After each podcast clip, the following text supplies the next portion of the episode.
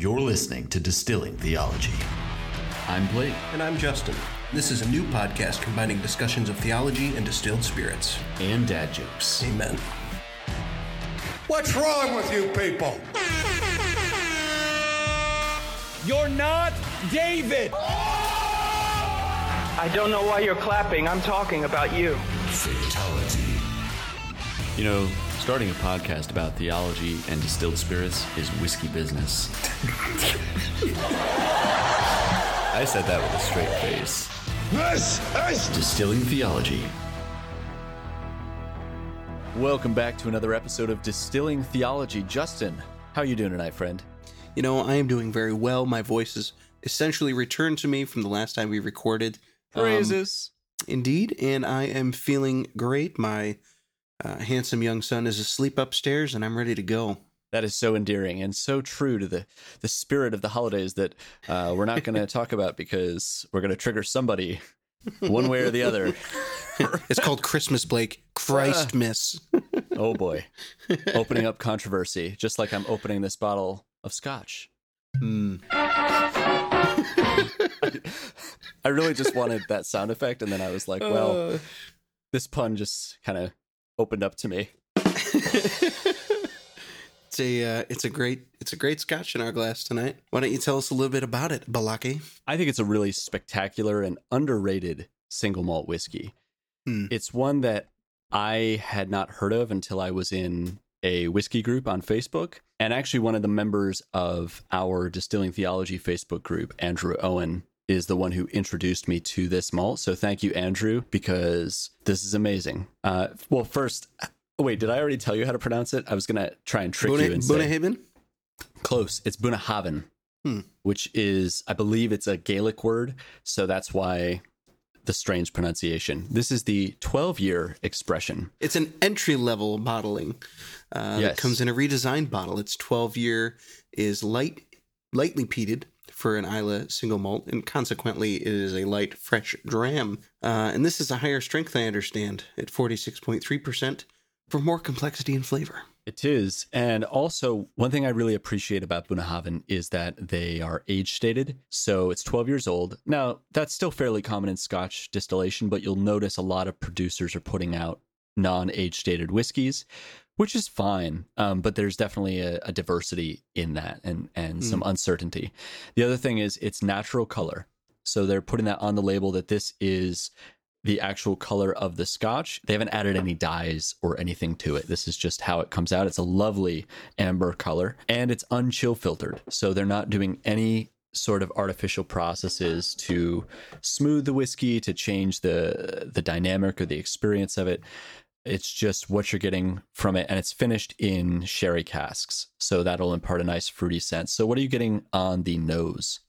It's very sweet, very fresh, a little bit of malt, Yeah, do you get that like almost like a seaweedy type salt, like a sea salt almost, you know, like you're by the, yeah, on the beach, you know? It's delightful. Yeah, there's some sea salt and there's also unlike Balvenie, which is like tropical fruit basket, this is Mhm. like dark fruit basket. Yeah. And a little bit if you look for it, you can find that little bit of dark chocolate, but it's kind of hidden in there. It's not as forward. It's like dark chocolate, like a dark cherry chocolate almost. I'm glad you said that. Mm. It's almost like there's some consistency when you use the same methodology to approach something that you can find. I'm going to stop. Cheers.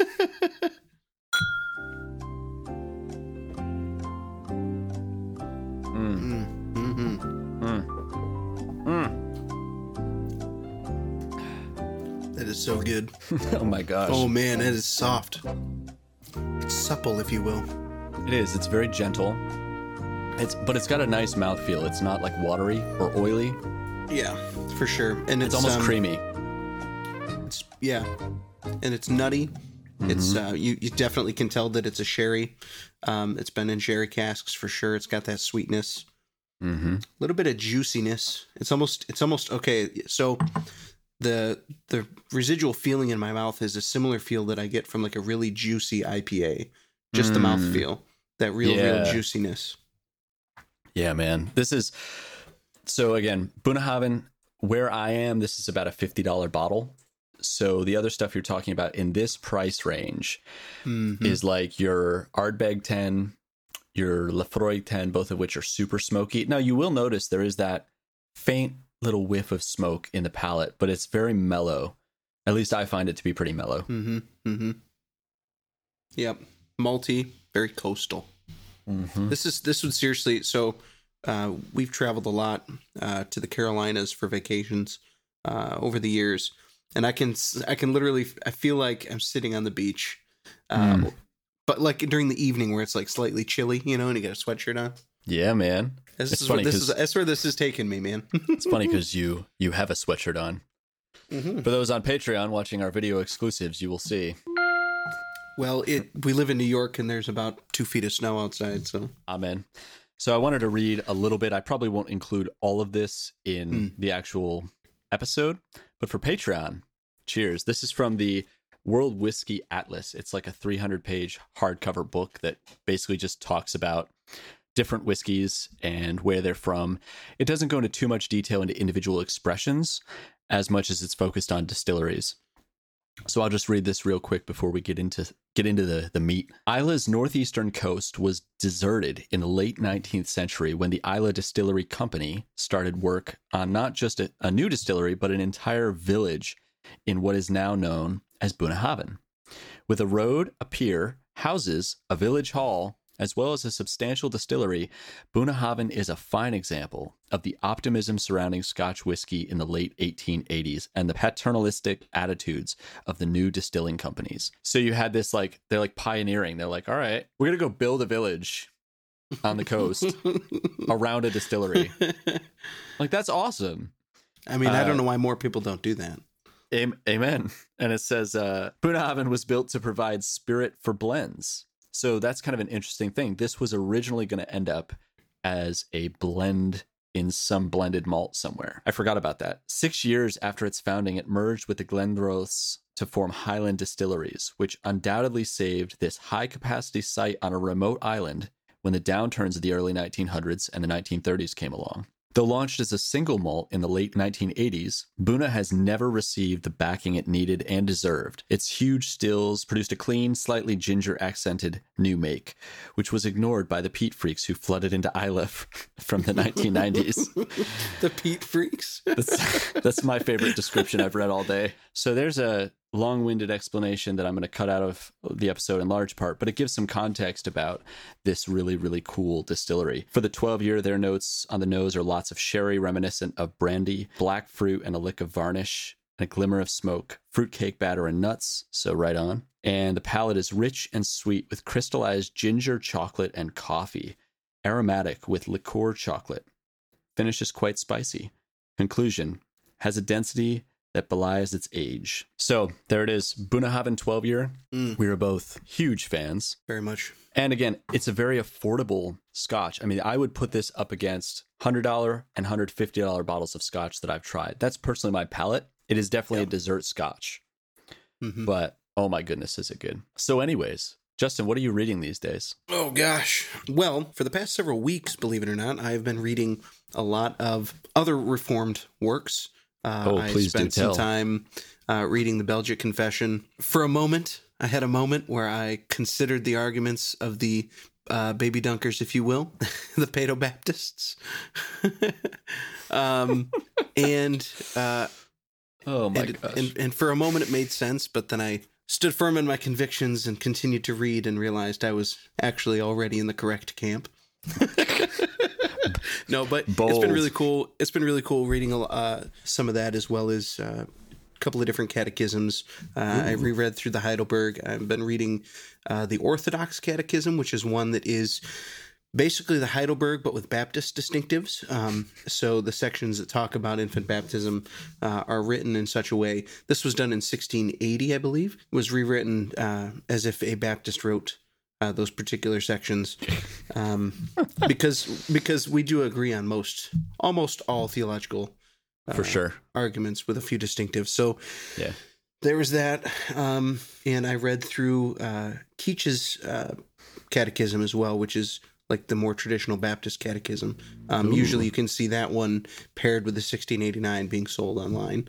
and I decided as I was doing that that I was going to start looking into uh, the Swiss and the British, so the Helvetic Confession, and um, it's neat reading through some of the other theological works um, of the different Reformed camps throughout the different continents and, and the different geographical areas.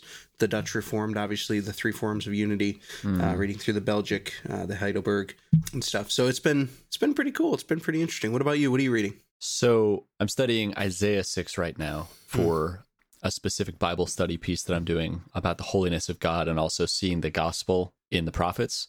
Uh, Yeah. And I think Isaiah 6 is just one of the absolute best sections to showcase that. It's kind of unexpected because it's where we see holy, holy, holy, but it's also where we see this Im- immeasurable grace and we see the transformative power of recognizing who God is and who we are and how devastating that is to our uh, Yeah. everything. and yet that God makes a way. And in the same way that that holiness is transferred to us, it's not something that we're able to work up to. Uh, so I'm working on that. I just started Robert Letham's systematic theology, which is quite approachable. I'm really enjoying his audience. Like he's definitely writing more towards the everyday person, uh, not as much to the theologian. And it's a single volume, so it's much more approachable than like a Yeah. big four volume work. Although I still love Beeke and Smalley's, but I'm waiting for the other three volumes. And also, that's a lot to commit to. Yeah, yeah. Considering Volume One is the same size as that entire It's actually uh, bigger. volume you had there. Yeah, Yeah. it's crazy. And then the other thing that I have, which I'm very excited for, is The Wonderful Works of Yes. God by Herman Bavinck, who was a Dutch Reformed Dutch. theologian, like a boss. Um, so Bavinck has a systematic theology set that if you've been around theology nerds, you've probably seen. It's four massive books that say Reformed dogmatics on them. They're all probably at least a thousand pages. So this is a reprint of the English translation of Bavinck's own abridgment of that four volume work that was written for everyday people. So I'm very excited about that. Uh, I haven't really gotten very far into it, but I've just the little bits that I've read of Bavinck and heard about him. I'm very excited to engage with that intellectual rigor Mm. because I just think that in an age of so much skepticism and so much accusation that Christians don't have good answers for things and well you just throw your hands up it's really refreshing to read people that have wrestled with difficult issues and come to really really smart biblical godly conclusions and and defend the faith Yeah, and the Dutch are doing some. They, they've produced some pretty solid theologians over the years. Um, For sure. For those of you who don't know the difference, uh, Dutch Reformed and Presbyterian are ultimately the same thing with a few minor differences. Mostly church polity is really the, the major difference, uh, the way that the church government is run. Ultimately, there's not a humongous theological difference. The beliefs are essentially the same thing as far as uh, covenantal theology and baptism and things like that. Um, there's a, some slight differences I understand with the way that they run church leadership, um, but ultimately, theologically, same page. yeah don't tell a dutch reformed person or a presbyterian that. I'm just kidding. Yeah. so that, that does bring up one more thought before we jump in. Uh, we started a thing this week. We did, in fact. So, for those of you on the media that is social, uh, if you have a, uh Bookface account and you are on there and you so desire to engage in uh, entertaining conversation, memes, um, some theological discussion, and uh, jokes, I highly recommend you join the Distilling Theology Facebook group.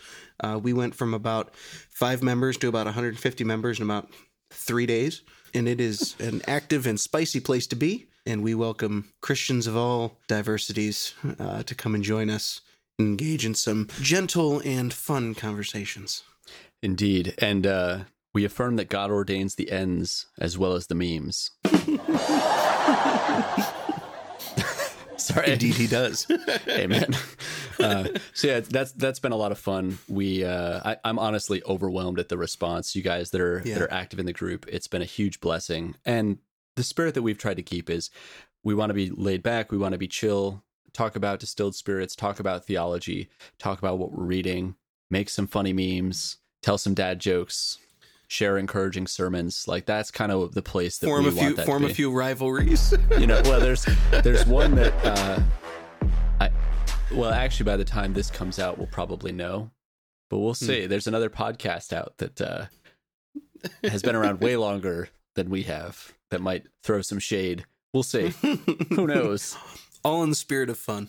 Amen. And uh, again, it was such a huge blessing to have Les Lanfear on and listen to him talk about spirit and truth, which is amazing. In case we Yes. didn't already emphasize that, uh, definitely challenged me and my presuppositions and and challenged me to think more deeply about corporate worship um, and and how we approach God. You know, it's really funny. The week following that, ex- watching that film, uh, I happened to attend a Presbyterian church uh, for worship on the Lord's Day. And it was uh, not just a Presbyterian church, but it was very reformed, uh, exclusive psalmody, even. Um, there was nothing up front except for the, the uh, place for the preacher to stand and preach. And uh, it was, the church was packed. I mean, for a very small church, families everywhere. It was an incredible blessing to see, you know, all these uh, young families, younger families uh, coming into the church. Uh, you know, 30s, 40s, 20s. You know, with their kids ranging from you know two years old to you know teenagers and, and all worshiping, just singing the psalms, and there was just such a presence of reverence and awe that was just, I think, incredibly glorifying to God. And it was an awesome, it was an awesome time. And the sermon was phenomenal. A great exegetical sermon on biblical submission, and it was just, it was wonderful. So, for those of you who are Baptists like myself, you can still go to a Presbyterian church and have an amazing fellowship with brothers and sisters in Christ. Cheers and amen. so, Justin, that's a phenomenal little transition. Uh, What are we on this week? We're continuing our series on the five solas of the Protestant Reformation. Where do we find ourselves today? Today, we will be diving deep into the subject of our salvation being in Christ alone, solus Christus. Basically, what we are going to assert to all of you who are listening, uh, in what the historic biblical Orthodox teaching would assert to you, is that our salvation is indeed uh, in no other name apart from Christ. That's a bold strategy, Cotton. Let's see how it pans out for him. and by that, I mean it's going to because Jesus himself had something to say about this. Indeed, he did. in the 14th chapter of John's Gospel, Jesus says in chapter 14, verse 6, I am the way, the truth, and the life. No one comes to the Father except through me. Hmm. So I think I mean we're going to go to a few other verses, but let's just let's just sit on that verse 6. I mean that on its own like oh, No, it's it's an incredible verse. Um, I think, well, I think it's abundantly clear, and I think what follows suit, uh, I think beautifully, is Acts four, mm, Acts four twelve, which says, "There is no other name, there is salvation in no one else, for there is no other name under heaven given among men by which we must be saved." So I've heard a lot of arguments over the years about, you know, God is love, God is all inclusive, blah blah blah. Well, if you actually read scripture, oh, uh, if you actually read scripture, Christianity, biblical Christianity, is radically inclusive in the sense that all types of people, th- there's no particular type of person that can't be saved. for sure. Uh, but it's also radically exclusive Mm, in that there's only one way to be saved, and that's through Christ. mm. Uh, and Christ's own, even the people that, that what I like to call red letter Christians who only say, "Oh, well, I only believe what Jesus says." Well, Jesus specifically says on several occasions, "There is no other way." Right. There's a, a video of R.C. Sproul talking about this. He was reminiscing on a, a class right after he'd become a Christian, and, and he had this kind of hardened professor who, like, basically said to him, you know, Mr. Sproul, do you do you really think that Jesus is the only way to God? And he kind of he's like, you know, embarrassingly was like, well, um, yes. and he said that this this teacher just like ripped him a new one about it. Like that is the most arrogant, bigoted, you know, all these all these you know adjectives statement I have ever heard. Uh, You would believe that. And Sproul goes on this great tangent as he does and says, "Well, if I believe he's one way, if, if I believe he's a way to God, and he's and he's right, and he's who he says he is, and I I'm convinced that Jesus." Is who he claims to be and that he is that his word is truth.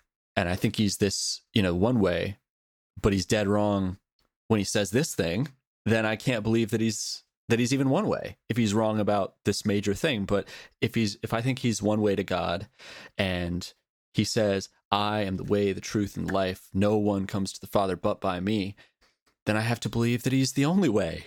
Uh, and it was just so like prof- so simple but so profound. Yeah. It's like, look, if we believe that Jesus is the Son of the living God, that he raised, he lived a perfect life, he died, he raised from the dead, he ascended to the right hand, he's coming back in power.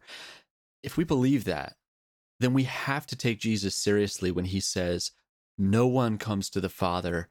But by me, there is no salvation in any other name, the apostles say by revelation of the Spirit in the book of Acts. And I know we have a couple other verses to get to, but I've definitely encountered that too with people that say, well, it's a very modern concept. It's like, well, you know, all roads lead to heaven, basically, or or all good people go to heaven, or all Oprah, Oprah's church, Oprah. right. And it's like, if, you know, it's or Osteen on, you know, Yeah. Larry King. Oh, with the Mormons. Well, they say they believe in Jesus, and so who am I to judge? Uh, Well, Get Larry outta King- here. There's a there's a great clip of uh, I think it's Steve Lawson making fun of this. He's like, you know, uh, Larry King. So would you say Jesus is the only way to heaven, Osteen? Well, I I just don't know about that. And, and and he goes through this, you know, this whole interview.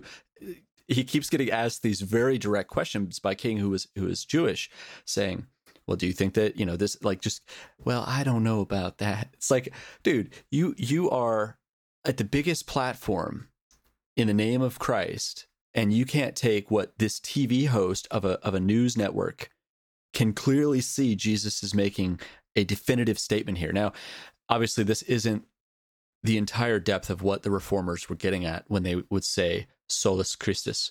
Part of the issue, as we talked about in our other episodes, you'll see there's a lot of overlap here because it's all tied into this doctrine of justification, the ideas of uh, salvation. And the problem was, it wasn't that Rome said Jesus isn't the only the only way in the sense that you had to have some you had to have some Christ in in there. Like you're not Yeah. you're not going to get there without Yeah. Jesus. So like points for that. But the problem was they would then remove themselves from him and say, well, you know, I can't really relate to Christ and and I need to somehow achieve some more merit and I can't do that on my own, so I'm going to start praying to the saints and to merit. And it's like which not only is a, a weird addition, but it it totally undermines the accomplished work of Christ. Uh, anyways, so that's kind of where the context of this is, and obviously we're addressing it in our own modern context because it's still as relevant as ever. Mm-hmm. Mm-hmm.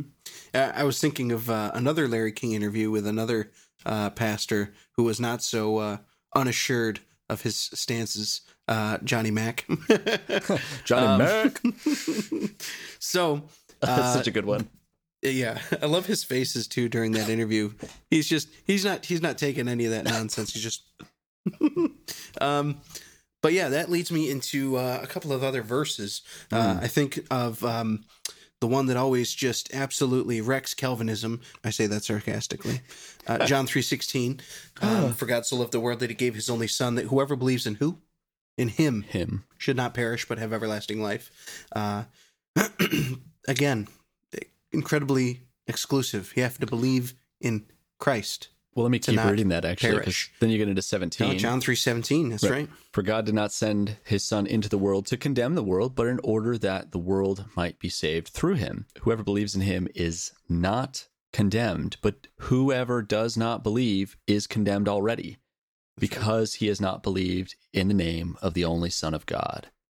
Right. Uh, and this if, is the if you judgment. continue, Right. right. Yeah. Go ahead. If you well, if you continue down, get to verse thirty six. Um, whoever believes in the Son has eternal life, and whoever does not obey the Son shall not see life, Right. but the wrath of God remains on him. also in verse 19 there following up there that says Mm. and this is the judgment the light has come into the world and people loved the darkness rather than the light because their works were evil for everyone who does wicked hates the light and does not come to the light lest his works should be exposed Mm. But whoever does what is true comes to the light so that it may be clearly seen that his works have been carried out in God. So again, this all ties together with what we were talking about, where it's not faith plus works equals justification. Faith alone justifies. But what is the object of that faith is Christ alone. That's right. It's not faith in, in the saints, it's not faith in anything less than the perfect accomplishment of Jesus Christ. We talk about in theology the idea of the obedience of Christ, the active and the passive obedience, that in his life, Jesus perfectly fulfilled every jot and tittle of the law that broke Mm. that you know as we've said in other episodes was was there to crush us we were broken under it jesus perfectly upheld it No, no, no. He broke the law for love. oh wait, that's that's just some heresy from some famous teacher. Hmm. i'm gonna need another drink for that one Stop Blake dead in his tracks. Throw a little ah. Furtick in there. What up? What's wrong with you people? Carry on. Ah. sorry i just gotta Aneurysm. Ah. So christ perfectly fulfilled the law. Amen. and also then and that was the active obedience and then in passive obedience submitted to death even death on a cross and took the punishment of sin.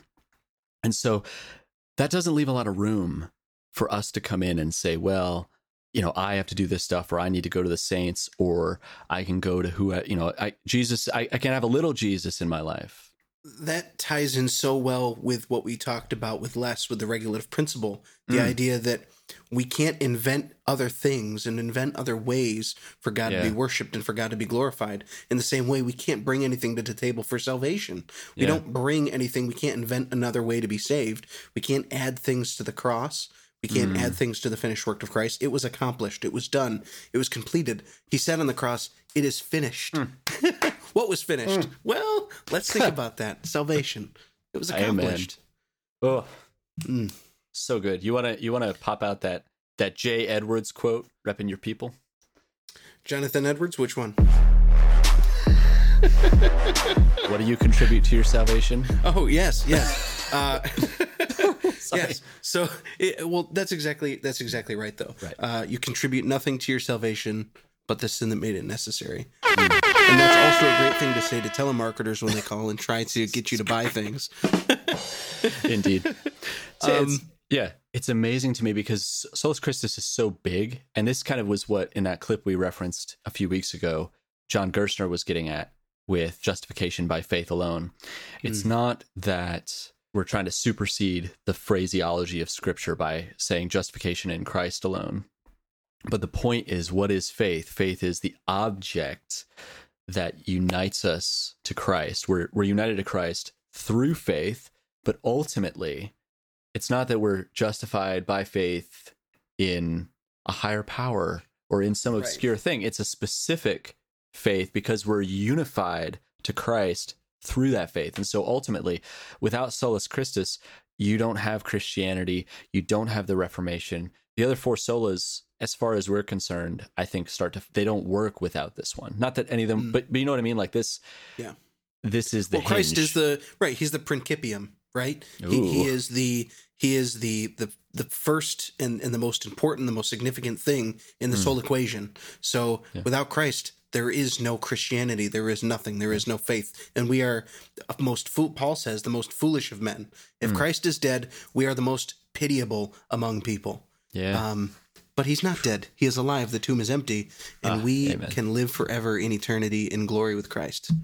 Praises. Um, you get that leads verse me-. Yes, uh, that leads me to a couple different verses. I move from John to First John. Uh, First John five one says, "Everyone who believes that Jesus is the Christ has been born of God, and everyone who loves the Father loves whoever has been born of Him." And then a couple verses later in five thirteen, he says, "I write these things to you who believe in this name of the Son of God, that you may know that you have eternal life." Again, the object being Christ, Christ alone. We know that we are in uh, in Christ because of Christ, and we know that we have salvation because of Christ, and then we can know anything that we know about Christianity and about God's word is uh, because of Christ. Uh, alone. 2nd Corinthians uh, says that uh, if anyone is in Christ, he is a new creation. But you have to be in Christ. You have to be united with him. The old has passed away and the new has come. So again, absolute exclusivity in Mhm. Christ is abundant throughout Scripture. I mean, you can't, you physically can't escape it. I mean, if you read any part of Scripture, uh, Old or New Testament, you're going to find Christ in it because He is the object in in the Father of our faith, and the and the author and the finisher of it. right hebrews and Yeah. that's one of my when we were both kind of nerding out on hebrews for a while which i i took a little breather because my brain can only be blown so much uh, before i need to like take a breather from it and and come back in later but the author of hebrews does such a incredible job by inspiration of the spirit to show how jesus is the only way of all time, not just now that he's come and lived and died and resurrected and, and ascended, but Abraham is saved because of the works of Christ. Moses and those under the law were saved because of the works of Christ. Yeah. Like that. We've talked about that too. I mean, there's going to be a lot of this kind of repetition when we're in Reformation Day, the five solas, regeneration. Yeah. And, Yeah. and that's one of the cool things to me about theology and I mean about the Bible in general is it's all interconnected. And the further you go down one thing, the more it raises other related questions in other areas. And so as you go Sure. from talking about grace to faith to Christ, and we talk about scripture next week, and we talk about glory of God alone the week after that, like it's all connected. And that gives us such a certainty to me of the perfection of what God has done. And it's just incredible. Well, First Peter talks about it specifically. It says, uh, I think First Peter three says, "For Christ, Christ suffered once for our sins, that the righteousness and unrighteousness that He might bring us to God, and being put to death in the flesh, but made alive in the Spirit." So that even lays out how Christ Himself was the one who managed to secure our salvation. He suffered once for sins for all time, before after his death he suffered you know looking forward like abraham looking forward to christ on the cross us looking back to christ on the cross and then he suffered uh, and then he obtained righteousness for the unrighteous that he christ who? Christ jesus would bring us to god that he put to death in the flesh but he makes us alive in the spirit. I mean it's oh my goodness it's it's everywhere. It's so good. Well, and, and that's kind of the when we were prepping for this episode, we were like, well, where do we want to go in the Bible to talk about, you know, Christ alone? And it was like, well, if we're not careful here, we're going to end up like reading the entirety of the Gospels and the epistles, and then we'll start reading the Old Testament. Like we're so we we tried to pick and choose specific verses, but that obviously doesn't mean that these verses these these are no way exhaustive no of the exclusivity of Christ and the, the uh, accomplishment pull, of Jesus. Pull up, yeah, pull, you can pull up uh, any Bible software, or even just go on Bible Gateway and search Christ alone, and you'll find all kinds of of scripture. I mean, it's everywhere. Um, we're even avoiding certain scripture that we reference all the time, in in Romans and Ephesians, because we, we talk about it a lot because we're you know uh, we love those we love those rich truths that are found in there. And Paul, listen, Paul Paul's one of the most profound. I mean, he's just he fills the New Testament. He's so it's it's hard to avoid his writing in, as well. But yeah, I mean, Right, right. We were kind of like, eh, we've we've quoted Ephesians and Romans a lot the last couple weeks, so we're gonna try to not use them. yeah. Now we're just gonna quote. John all this time. I mean, we got we got Paul, we got Peter and and and, and Corinthians in there Yeah, too. But sure. um, Yeah. I mean, there's just so much of it. Um, Well, I also wanted to reference in passing here Article One of Chapter Eight of the Westminster Confession, which is of Christ the Mediator, hmm. and the confession states, "It pleased God in His eternal purpose to choose and ordain the Lord Jesus, His only begotten Son." to be the mediator between God and man, the prophet, priest, and king, the head and savior of his church, the heir of all things, the judge of the world, unto whom he did from all eternity give a people to be his seed and to be by him in time redeemed, called, justified, sanctified, and glorified. Now you can hmm. check this out on your own, but just for a quick thing, the verses referenced are Isaiah 42 1, John 3 16, 2 Timothy 2 5, 1 Peter 1 19 through 20, Acts 3 22, Hebrews 5 5 through 6, Psalm 2 6, Luke 1 33, Ephesians 5 23, Hebrews 1 2, Acts 17 31, Psalm 22 30, Isaiah 53 10, John 17 6, Isaiah 55 4 through 5, 1 Corinthians 1 30, and 1 Timothy 2 6. And again, that is by no means exhaustive. No. Uh, if you want more verses, please check out the other confession. Hey. but yeah, and, and I say, I, yeah, I say that just to make the point that yeah, we're not being ex- like we're not um trying to limit the discussion. We're just trying to we can only fill so much in a half an hour. I mean, you know what I mean. Um, Right. But just to whet your appetite, really, uh, to get you folks interested in and get a basic overview or an overarching view of the solas, um, Mm. I think ultimately our goal here would be to get you guys intrigued, interested, so that you go out and you investigate on your own. Um, Yeah, don't ever don't ever take anything Blake and I say for truth. Uh, compare everything that we say against Scripture and against Yes. God's Word because that is the that is the ultimate um, authority here. And uh, I think that's why a lot of our content is literally just Scripture because uh, what what better to fill people's ears with than Scripture? I, I think it's I think it's wonderful. I think it's great. I want more people to hear uh, what the solas have to offer. And it was Sproul who said that he thinks that Reformed theology is really the, the best expression we have of biblical Christianity. Uh, it's just been given a title. Um, but you know, this is this is what it is, and we're here to share it with you, and we want you guys to investigate. And uh, if you have questions, join our Distilling Theology Facebook group, Ooh, and you nice can plug. ask all kinds of people. Ooh. I also think you did a really great setup for our episode next week when we'll be Mm. discussing sola scriptura. That is the doctrine of Scripture alone. I cannot tell you how relevant that is for today in Hmm. modern Christianity. Um, You know, it's funny. I've had this conversation with my dad a lot. A lot of what we talk about seems so relevant. Like the pages uh, of scripture are still wet with fresh ink because it's so fresh and relevant to today. But then Hmm. I think nothing's changed. It's been relevant for every generation for all people. And so, like, sure, it seems super relevant to us. Like, man, that, you know, how are people not seeing this? But really, that's God's word is alive and it's living and it's uh, it's always relevant. So You could say it's truth for all time. great read, by the way. um, yeah, absolutely. And I think as we get into that one, I'm I'm really thrilled because that really the confession at least both the, the, the Westminster and the London Baptist both they don't begin with theology proper or or who God is. They begin with the word of God. And a lot of the systematics that I go through, they'll either start with theology proper or they'll start with the word because it's so important. Like it's always a discussion. It's like, well, do we start with who God is or do we start with the revelation that God has given us from which we base everything we know about who God is, right? Right. Because while while we do use elements of philosophy as a tool within theology, it's just that it's like a hammer or a, a way to mine the depths of the scriptures and and to discover things. It's not Yeah. That we come to to the text of the Bible and say, all right, like here's my box of my philo- Yeah. philosophical system that I want to impose. yeah, now fit in here. Right. We'll, we'll get Yeah. into that more when we talk about systematic theology and biblical and exegetical theology. But the, the short version of that is as we go from Christ alone to scripture alone, just how core and central all these things are. And I echo everything you said, Justin. Read the text of scripture. I would actually, I'll probably put some of those verse references in the show notes. Take a look at them and see for yourself what you th- like. Take a look, see if you agree with us. And if you don't, please jump in and, and join. We'd love to talk about it some more. Uh, Justin, where can people find us? So you definitely want to hit up them social medias, Facebook, Distilling Theology. Now we have a Facebook page and a group. You want to hop on both, uh, like our page to get updates and things like that. And then, of course, join the group for discussion. Twitter, Distilling Tea, uh, Instagram, Distilling Theology. I'll tell you, our Instagram page is fire. It looks really good.